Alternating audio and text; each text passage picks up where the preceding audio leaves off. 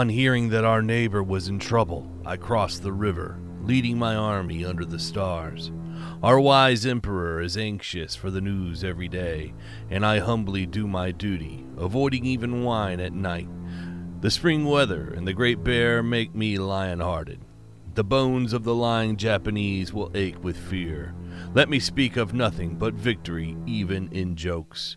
I am always on a horse, even in my dreams themselves. Untitled poem by General Li Rusong, Chinese commander and conqueror of half of Korea. One is reminded of Kierkegaard. Purity is pursuing one thing above all others. And so, at his table, in his talk, and even in his dreams themselves, General Lee pursued only one thing the liberation of Korea. And how many times have you heard purity doesn't matter? And how many professors have told you anarchic pleasure and self fulfillment are the end goals of all mankind? What presumption! Who gave them the authority to define goals for mankind in the first place? No, for some of us, those of us like Lee, purity, not self fulfillment, are the ultimate goals we set for ourselves. We don't need the weak armed professors of Yale to set our goals for us. Anyways, welcome to Battlecast. I'm Dr. Luke Wolf, and I appreciate you coming along for our third show in this ongoing series on the Imjin War. In today's show, the already burned over country of Korea is going to be burned over one more time. Yet again, countless little villages and large cities will be destroyed as China throws her lot in with the Koreans and seeks to drive the Japanese back into the sea where they came from. Today's show is the story of that momentous drive. Hundreds of thousands will die, millions more will weep wandering homeless, every sound sending teenage Korean girls running, desperate to avoid the slave catchers, a population exposed like a man before the great white throne of the Lord. There is no escape. All our sins played out back in Technicolor, our darkest secrets brought out and paraded before the host of heaven itself. Half of Korea was under the terrible judgment of the samurai. There is no analogy I can conceive to describe the suffering, the fear, the perfect antonym of peace the Im Jin War. But first, I have to thank Jim from Redding, California, and Bob from Parts Unknown for buying us around. Jim, I'm looking into the battle you requested, and I've got some great resources coming from Minnesota just for you. But I want you and the half a dozen people who write in requesting battles to know that I do keep a running list of battles and wars people request, and I always use it to choose the battles we cover. So, keep those requests coming in. And Bob, I really appreciated the kind message you sent me. It's people like you that keep this show going. Finally, I've got to thank longtime supporter Mark from Birmingham for buying us around. And if you want to buy us around, head over to thebattlecast.com and hit that make a donation button. But that's enough of the business. Right now, I want to give a shout out to Nick from True Crime Garage. So gather around, grab a chair, and grab a beer. Let's talk some true war.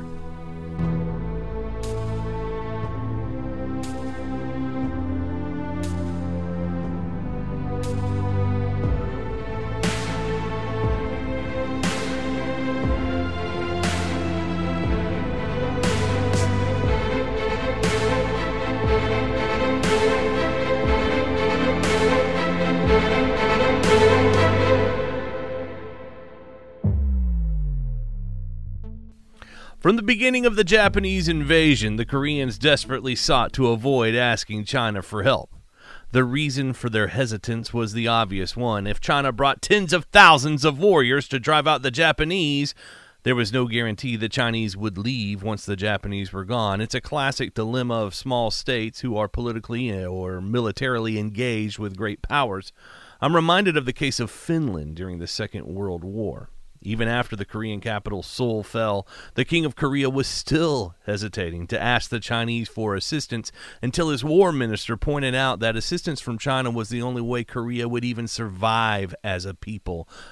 Besides, the minister noted, the Chinese might leave, but the Japanese certainly would not. And so we see in stark terms the real choice for weak nations everywhere. They can choose their sovereign, but after that, their freedom of action is limited.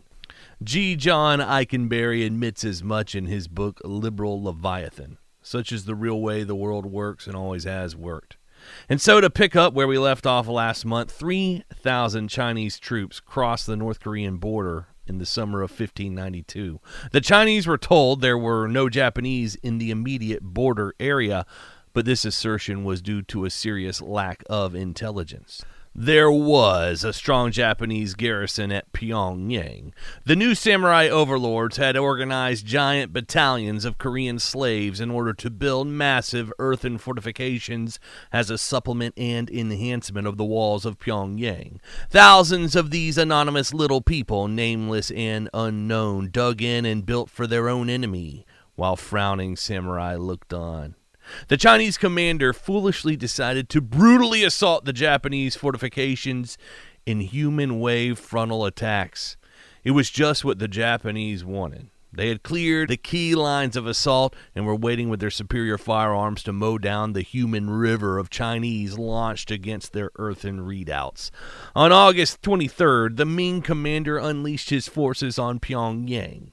The Chinese attacked the incomplete earthwork so suddenly the Japanese did not even have time to put on their armor. They gathered what weapons they could and hastily formed a line to drive back the screaming tsunami of humanity. High ranking Japanese officers personally fought on the front line, receiving many arrows through their arms and legs for their troubles.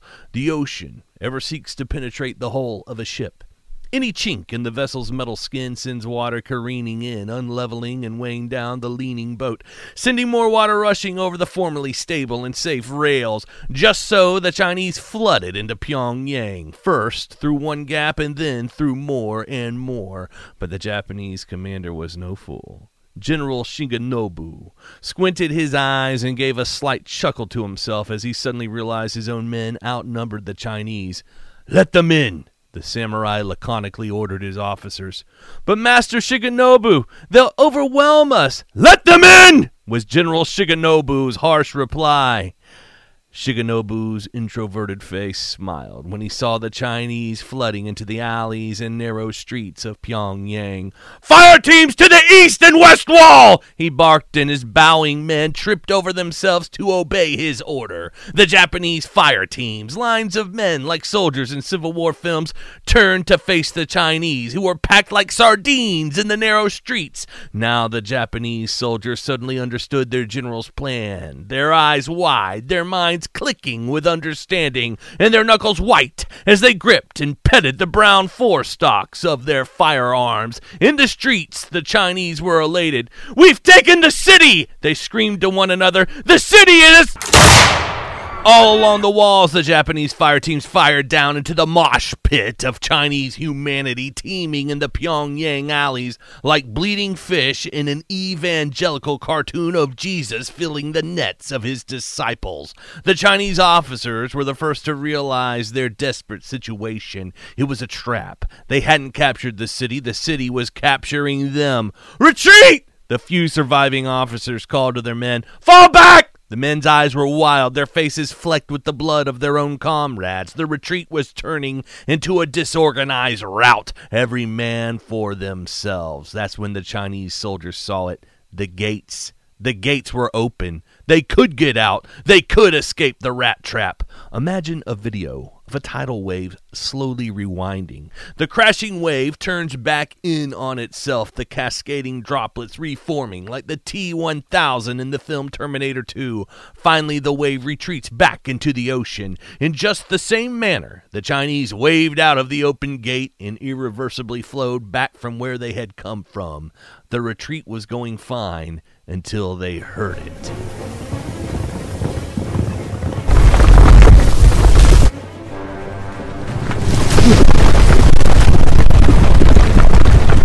The samurai cavalrymen circled the panicking Chinese and began cutting the disorganized men down like it was just another practice session for the battle hardened samurai. Spear and curved steel sliced into Ming backs and flailing arms. A clock sends its arms flying unopposed across its numbers. First the minute hand, and then the hour hand. In just the same way, the death dealing horse mounted samurai crossed over the Chinese compass. First one time, and then yet another from noon to midnight. By the end of the day, there were few left. It was a total Japanese victory.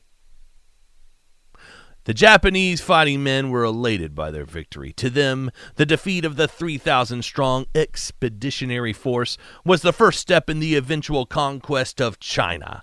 But the Japanese commanders knew better. China is a big place, and Japan's leadership knew tens of thousands of Chinese would soon be coming south to Korea to share their cultural heritage with the Japanese. And so they did what they could to prepare for the coming onslaught. They consolidated their positions and constructed Japanese style fortifications at key areas. Their idea was to create a defense in depth that would soak up the Chinese attackers the way southern biscuits mop up gravy.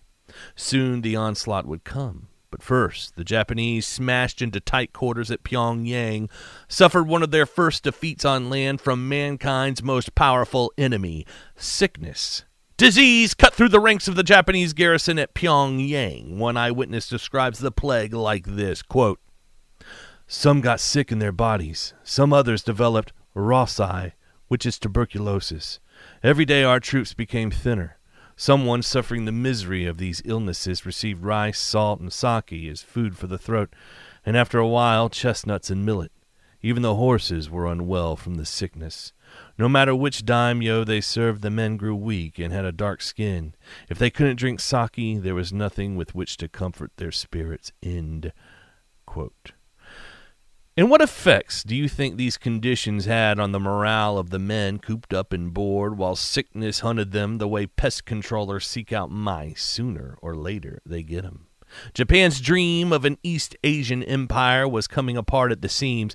Her soldiers were literally dripping with disease, their noses constantly streaming snot, their lungs wheezing and chuffing like steam engines that always could. At the end of the winter of 1593, General Li Rusong and 43,000 Chinese troops crossed the frozen Yalu River and entered into Korean territory. Li's entry was virtually unopposed. He had one thing on his mind a town called Pyongyang. On February 5th, he camped outside Pyongyang's earthen defenses. As he surveyed the fortress surrounding Pyongyang, Li noticed a steep hill rising arbitrarily from the flat ground surrounding the rest of the region. This hill, called Moranbong, was itself surrounded by a wall. If you look at pictures of the hill, it's almost like a small mountain. It looks like Stone Mountain in Atlanta, Georgia, which itself seems completely out of place compared with the flat land around it. Some of the bloodiest fighting would take place on Moribong Hill, which is a big hill. Think of it more like a very small mountain. Even though it was technically outside of Pyongyang proper, it was so close to the city walls that it nevertheless formed a key part of the defenses. Now, the walls of Pyongyang looked very much like a right triangle, and about half of the walls were even protected by two rivers, which acted like a moat for the Japanese defenders. If you look at it on a map, the two legs of the triangle are east and south, while the hypotenuse is facing west. And for you guys who don't remember what a hypotenuse is, it's the long side of a right triangle that runs diagonally.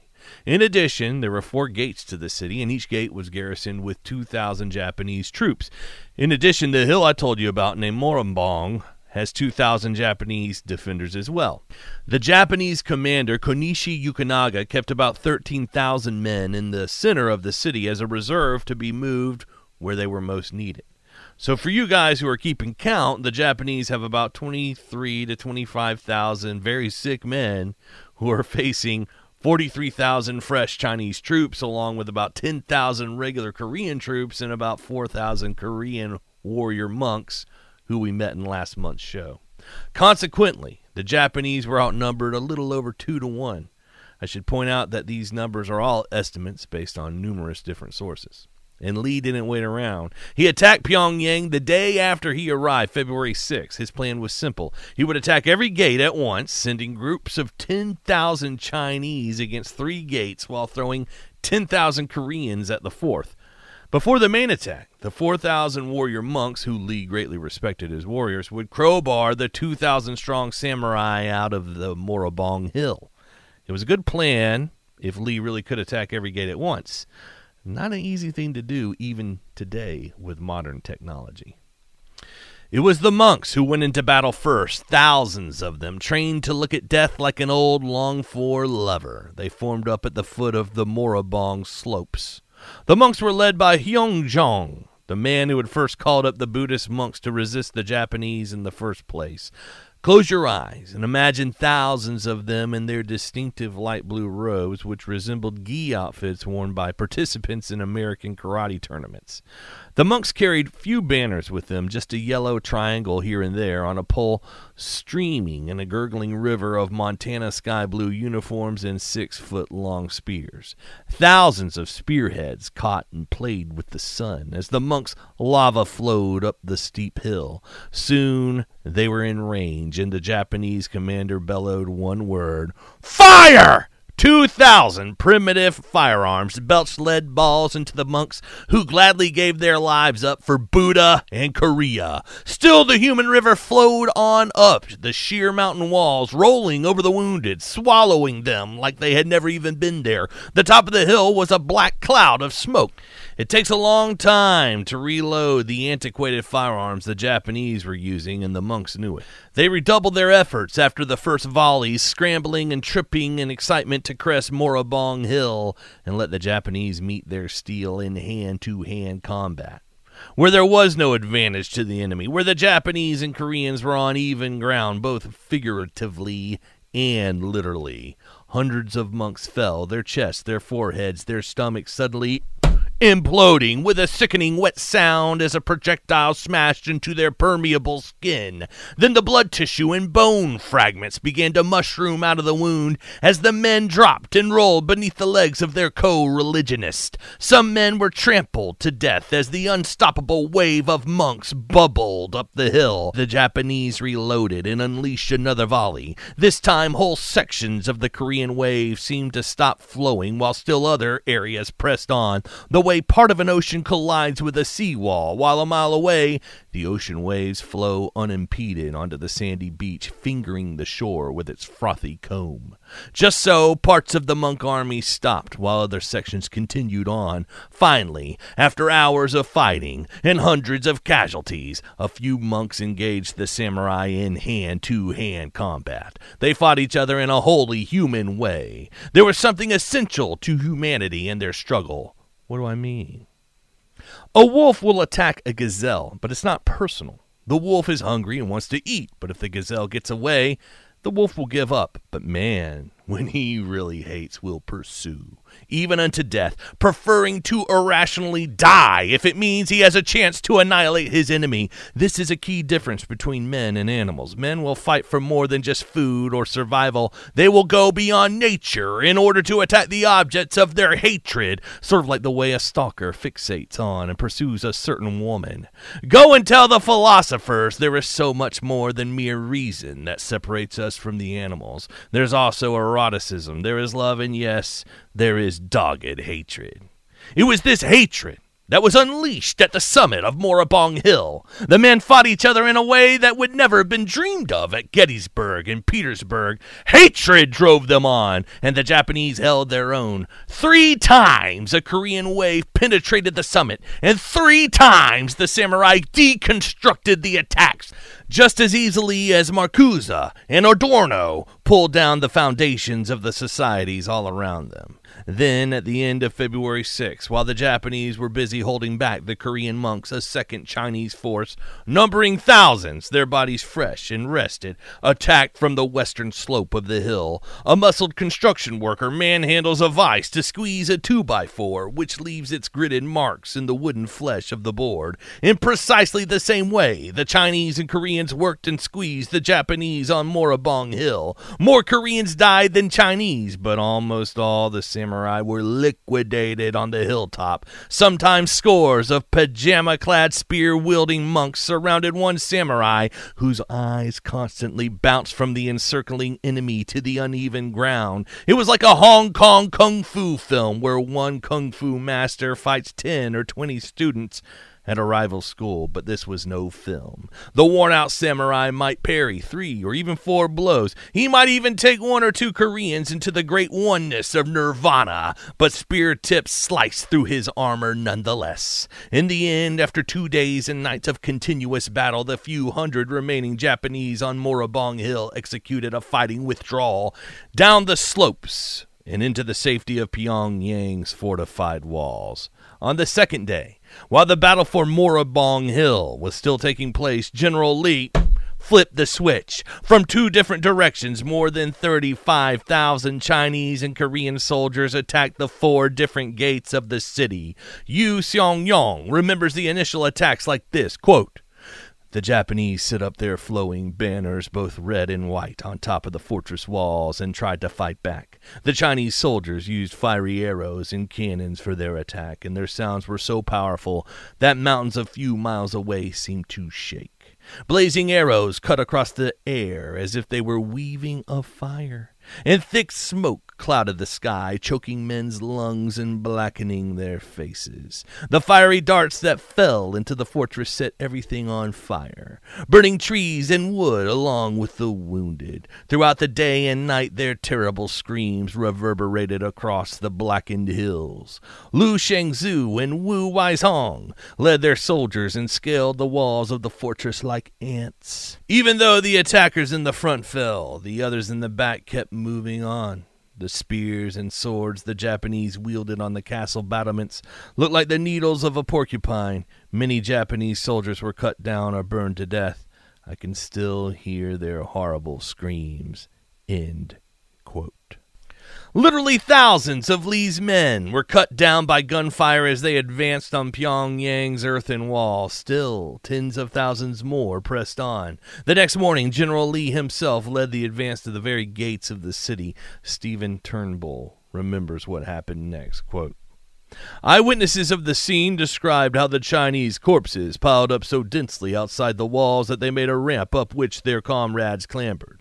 With such determination, and at such a heavy cost in casualties, each of the four landward gates was taken, and the surviving Japanese were driven back into the citadel that filled the northern tip of the triangle to provide Pyongyang's last defense.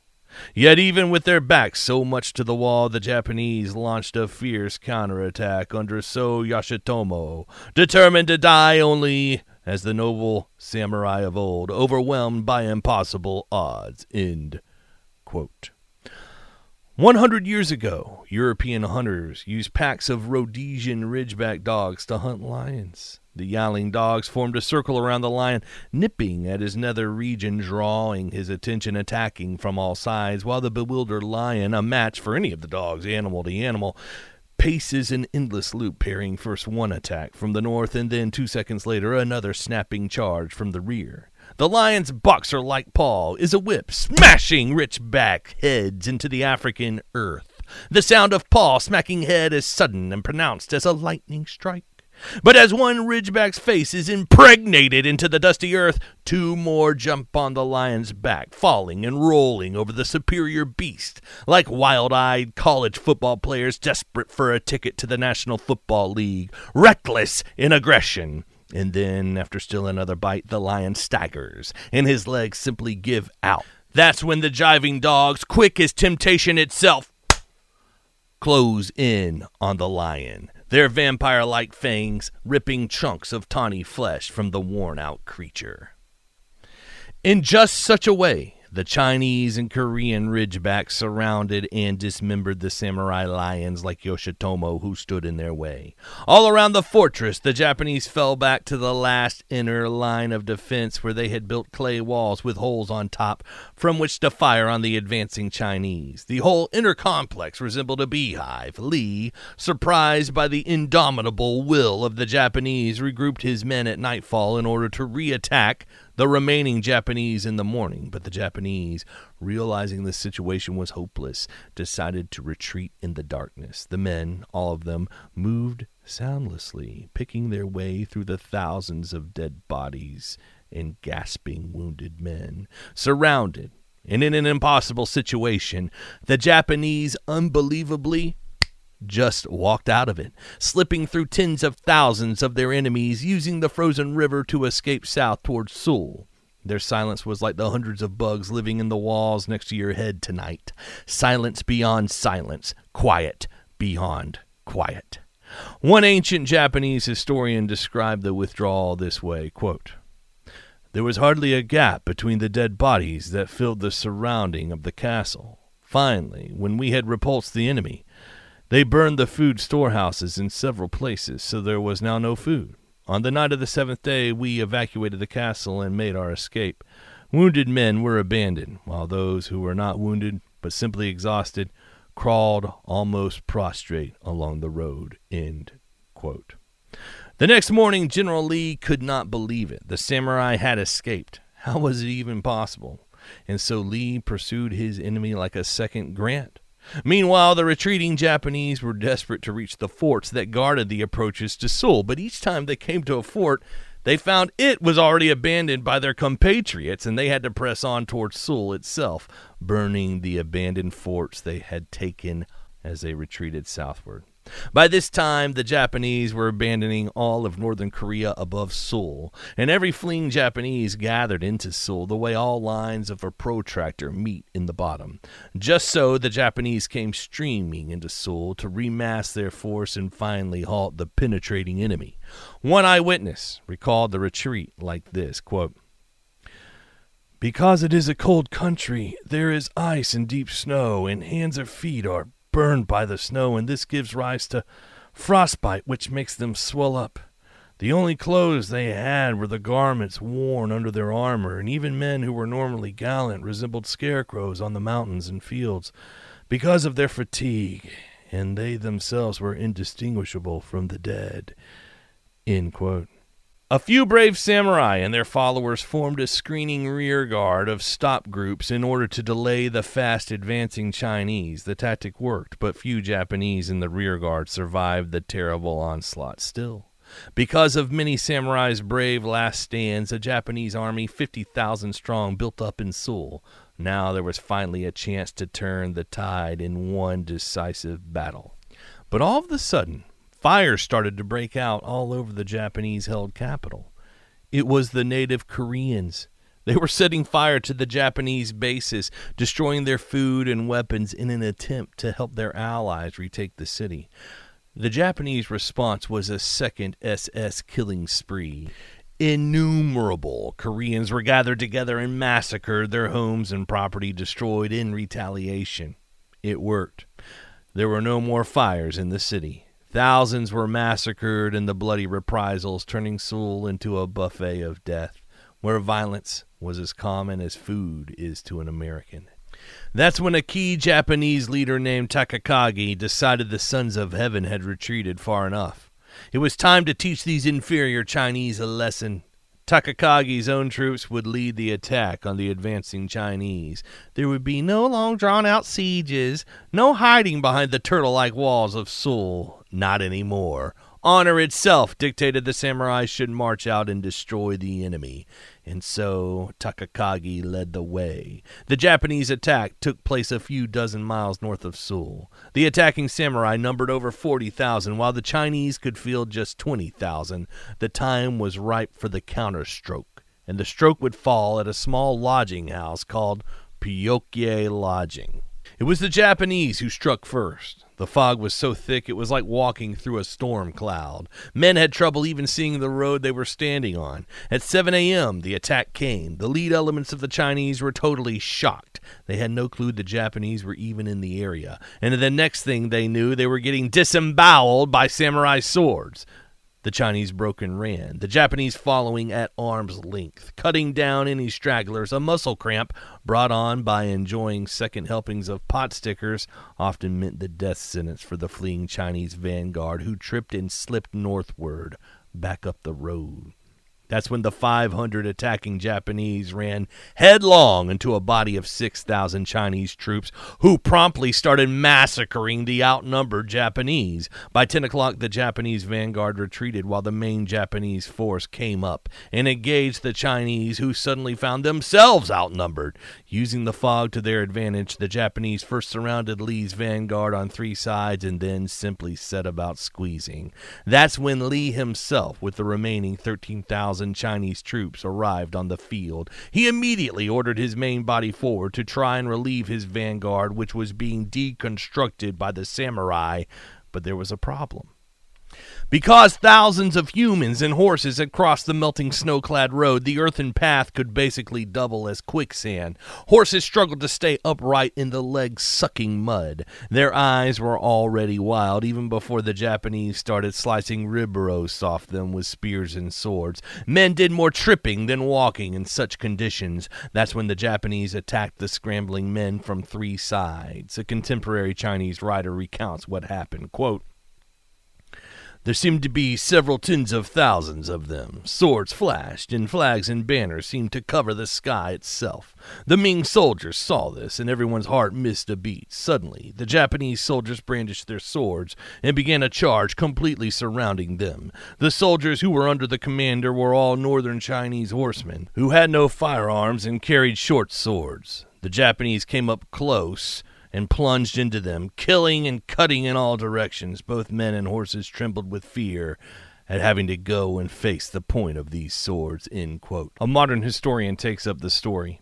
In the fierce hand to hand fighting, it was the relative effectiveness of the rival swords and spears that decided the issue. The razor sharp edges of the Japanese blades cut deep into the heavy coats of the Chinese, while Japanese foot soldiers tugged mounted men from the backs of their horses using the short cross blades on their spears. The fight lasted from 10 a.m. until noon, and even the Chinese commander Lee was in the thick of the fighting because, quote, the Japanese general, who wore a golden helmet, was about to capture the commander when his second in command covered him with his own body and received a great number of Japanese blades. But then his horse was struck by a bullet, and he fell off and died. At about this time it started to rain, and the broken ground grew more and more to resemble a swamp as men and horses trampled together, and helmets, spears, and swords were scattered on the ground.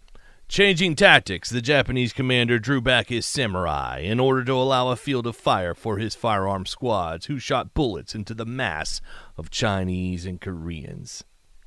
The Japanese then pursued the defeated enemy back up the road, and after a few more hours of fighting, the advance stopped as darkness fell. The Japanese army made its way back to Seoul, carrying 6,000 Chinese heads with them as trophies. The Battle of Pyoki was a stunning victory by an army that had previously seemed beaten. End quote. On the defeated side, the heartbroken Ming General Lee fled to Kaesong, which, to give you a sense of direction, is right across the current line dividing North and South Korea. So the Chinese and their Korean allies had roughly retaken almost all of modern day North Korea, but were stopped near the present border separating the two Koreas. At this time, with the threat from Lee dissipated, the Japanese turned their attention to a fortress which threatened their power base in the area in and around Seoul. It was called Haengju.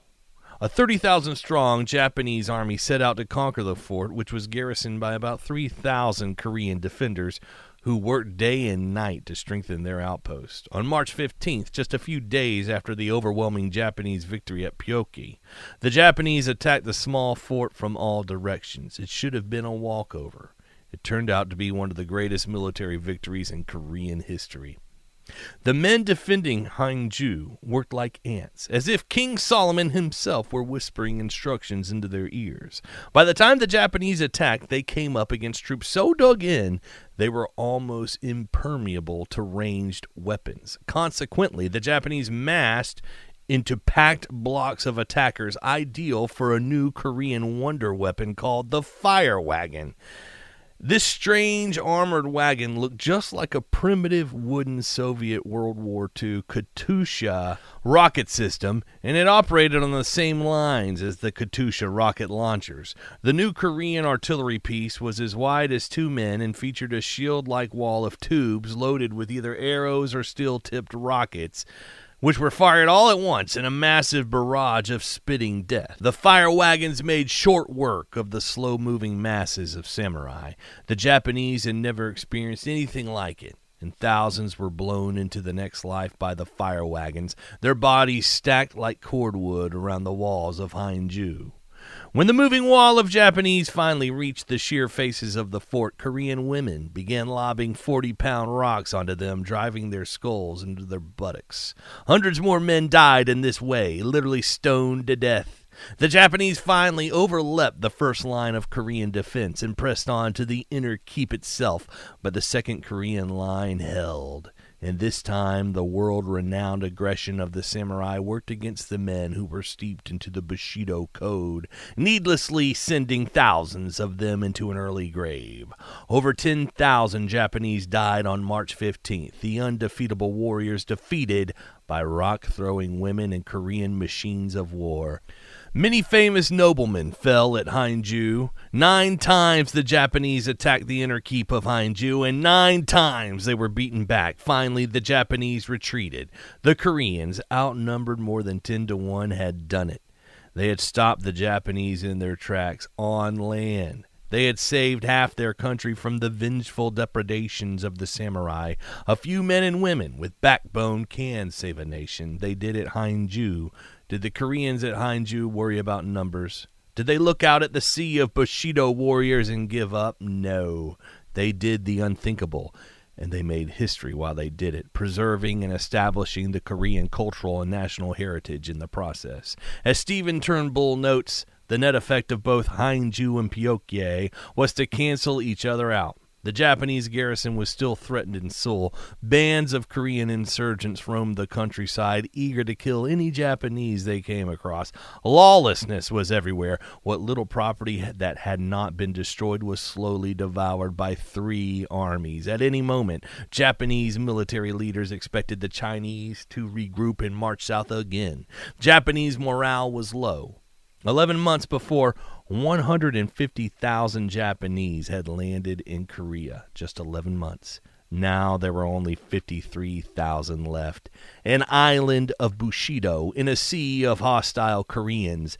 And it's not like the remaining third were living the dream, eating grapes in luxurious harems. Instead, they were doubled over with the plague. A modern historian explains, quote, Typhus stalked the men, and Konishi Yukinaga's first division had suffered the most. From an original strength of 18,700 men, his army now consisted of 6,626 effectives, a decline in numbers of almost 65%. Death and wounds from numerous battles, sieges, frostbite, guerrilla raids, and typhoid fever had taken a huge toll, and the second division had fared little better. The chronicler noted the common soldiers who had defended Kilchu Castle to the end had suffered frostbite and snow blindness, and one or two had even been eaten by tigers while on sentry duty. End quote. And you thought your job was bad. Finally, the Japanese commanders, after considering the conditions of their men, decided to simply withdraw to the southeastern coast of Korea, the coast facing Japan. They had killed hundreds of thousands in their scorched earth drive to the border of China. Now hundreds of thousands of their own men lay unmourned and unremembered in anonymous Korean graves. A tenuous truce was reached with the Koreans, and the Japanese agreed to withdraw all their men from every Korean province except Gyeongsang province, the coastal province closest to Japan itself. The truce basically held, and so the Japanese withdrew. Seoul was liberated on May 19th, if you can call marching into a morgue a liberation. The plague and starvation, along with the draconian Japanese reprisals, had left tens of thousands of Koreans rotting in Seoul's streets. Here's how one modern historian describes the scene the Chinese uncovered when they marched into the mortuary that had formerly been known as Seoul. Quote, Seoul was officially liberated by the Chinese army on May 19th, and their arrival revealed the horrors that the Japanese had left behind. Because the starvation and typhus that had afflicted the Japanese troops had been visited tenfold upon the Korean population.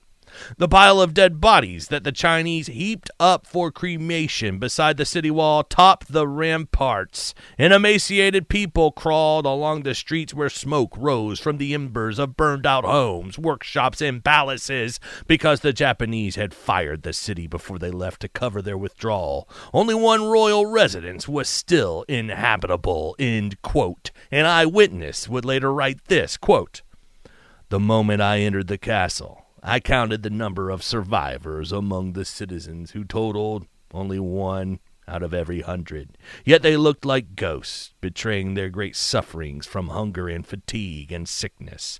The corpses of both men and horses were exposed under the extreme heat of the season, producing an unbearable stench which filled the streets of the city. I passed the residential districts, both public and private, only to find remnants of complete destruction. Also gone were the ancestral shrines of the royal family, the court palaces, government offices, office buildings, and various schools. No trace of the old grandeur could be seen. No trace of even our trash could be seen. The stench was unbelievable.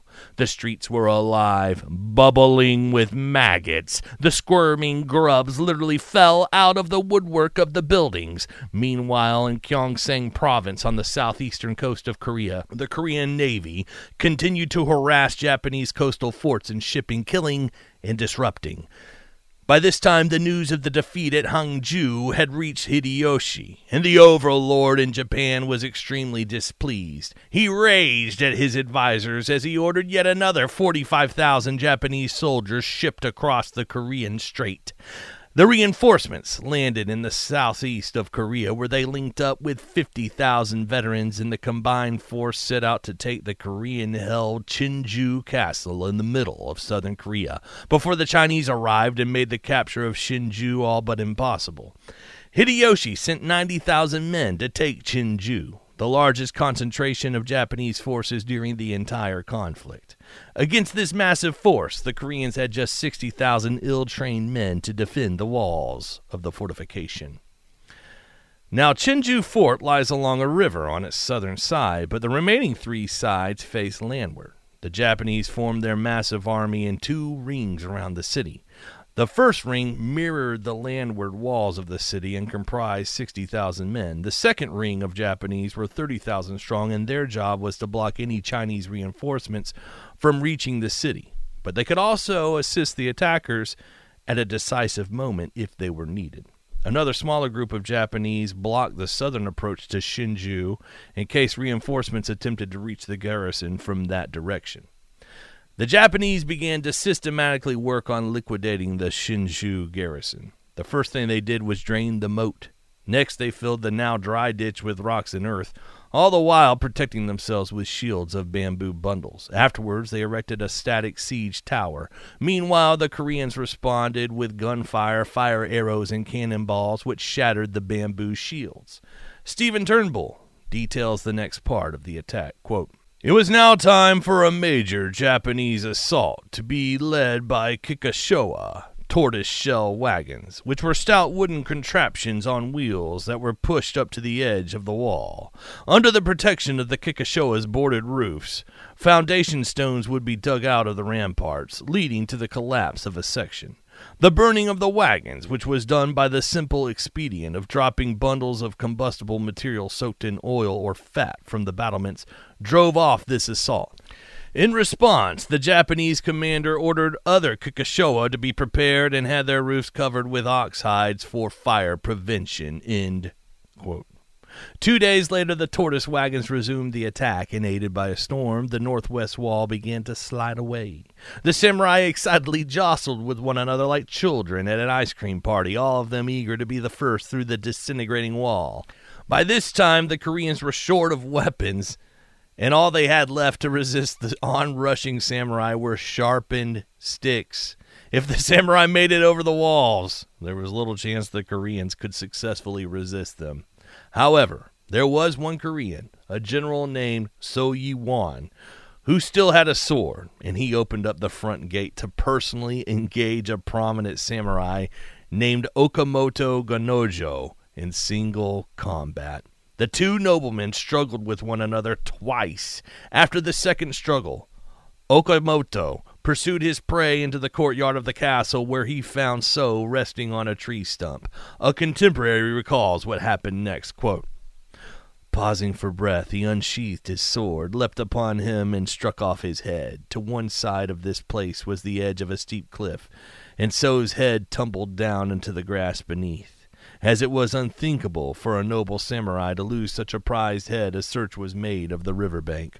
Okamoto's two soldiers searched Fog and located So's head among the grass and sent it for identification. Some men who had been captured alive said that this was indeed General So's head, and Hiroie rejoiced greatly. It was pickled in salt, and with Okamoto Ganojo in attendance, it was sent to Japan. End quote. So they're pickling human heads in the battle I'm describing.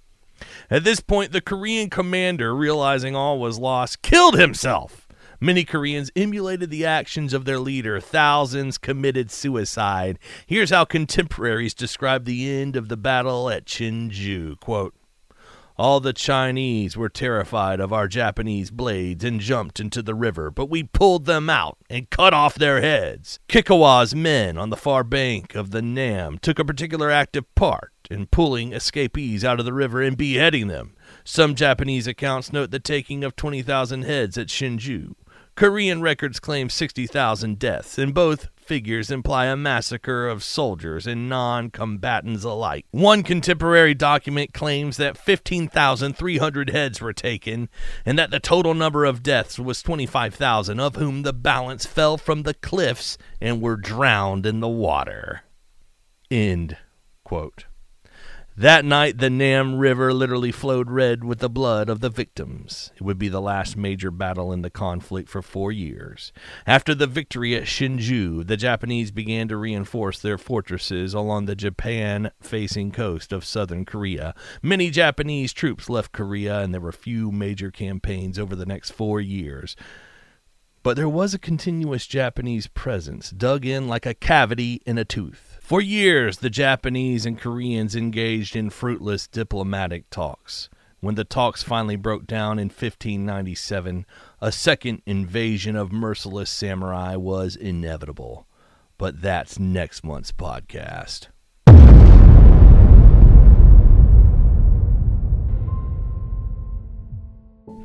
And that's another one in the books for me. I want to remind you all to join us next month for the last installment in this series on the Imjin War. After that, we've got a very special show that's been a long time coming. I'm extremely excited about it, and I know you're going to love it. That's coming in two months. But now I've got to address a couple of letters you guys have been writing to me asking me to comment on the statues being taken down all over the Western world. I have a few things to say since you guys keep bugging me about it. First, you seem determined to get me in trouble with the social media czars, but that's all right. Second, don't ask for my opinion. Ask King Agesilaus of Sparta. One day the king was meeting with some minor nobles from the city of Rhodes when they asked the king, Why does the city of Sparta lack fortified walls? I mean, what's with that? Quick as a man can survey the figure of a woman came the king's response. He pointed to the Spartans in their battle armor all around him and said, These are the walls of Sparta. What does this quote have to do with the statues coming down? It has everything to do with it. How many of your families have fallen, been toppled, and rolled into the Thames by your lust? How much more important is a living family than a granite statue? Nobody complained or wrote emails when the family was broken apart, and yet now that lifeless statues are knocked over, you complain, you write emails. Friends, there is a statue inside a man that can never be knocked over. That's what King Agesilaus knew when he responded that the Spartans were the walls of his city. How many men have died from fentanyl overdoses? How many women hoard themselves for sweat stained money in order to fill their veins with narcotics? How many American children cry on Christmas morning because their drug addicted mother has been used by multiple men and the child is hungry and there are no presents? While 10 miles away, the children of the rich are literally bored by the sheer abundance of the presents they'll open on Christmas morning. How many fetuses have been deconstructed and rolled into petri dishes in clinics across these nations? And you write to me about statues. How many of you have defiled your countrymen's wives and daughters? How many of you have broken sacred vows? How many of you have stretched thin the level of trust in your own nations? You had a lot of fun. It's fun to take fentanyl. It's fun to sleep with mistresses. It is fun to break vows. But now the piper wants his payment. Now the children run the classroom. Now the delinquents run the streets. I tell you, friend, once you become worthy of your own statue, then the statues of your presidents and your explorers can never be knocked over. Once you become the walls of Sparta, the city is more secure than it ever was, though you build a wall a hundred feet tall and twice as wide. I've just laid a bitter truth on you today. There are few who have the character to lay this truth on you. I was at Chick fil A this month, picking up dinner for my children, when I was propositioned by a girl who looked about 15. It was freezing outside, and I can remember the goosebumps on her pale, auburn haired arms. I remember her bored eyes without real interest in what she was saying to me, and the small bosom playing peekaboo from the edge of her neon pink tank top. She had two friends standing at the corner with her, dressed in the same manner, young and vulnerable. They've had intercourse with countless strangers since that night, friends. I point to them, and I say, Here are the living statues of America. Here are the wives and daughters of the West. These young girls embody your values. They didn't know who the people on the statues were when they were toppled over. Here are the maidens of the West. There is a statue that can never be toppled over. There is a statue that stands taller than the rest. It's a statue inside your heart. It's a statue that can Heal the West.